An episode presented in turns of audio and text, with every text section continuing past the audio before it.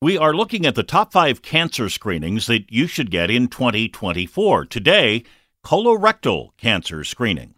Doctor William Dahut is Chief Scientific Officer at the American Cancer Society.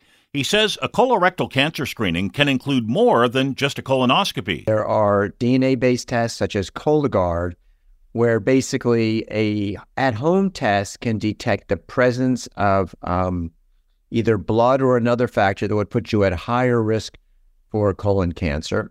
Those are fine, but if you are at higher risk or I've had a previous polyp, then starting at age forty-five, you should have an, a colonoscopy. And then how often you have it is really based on what your prior colonoscopy showed. Next time, prostate cancer screenings. Men, this one is easy.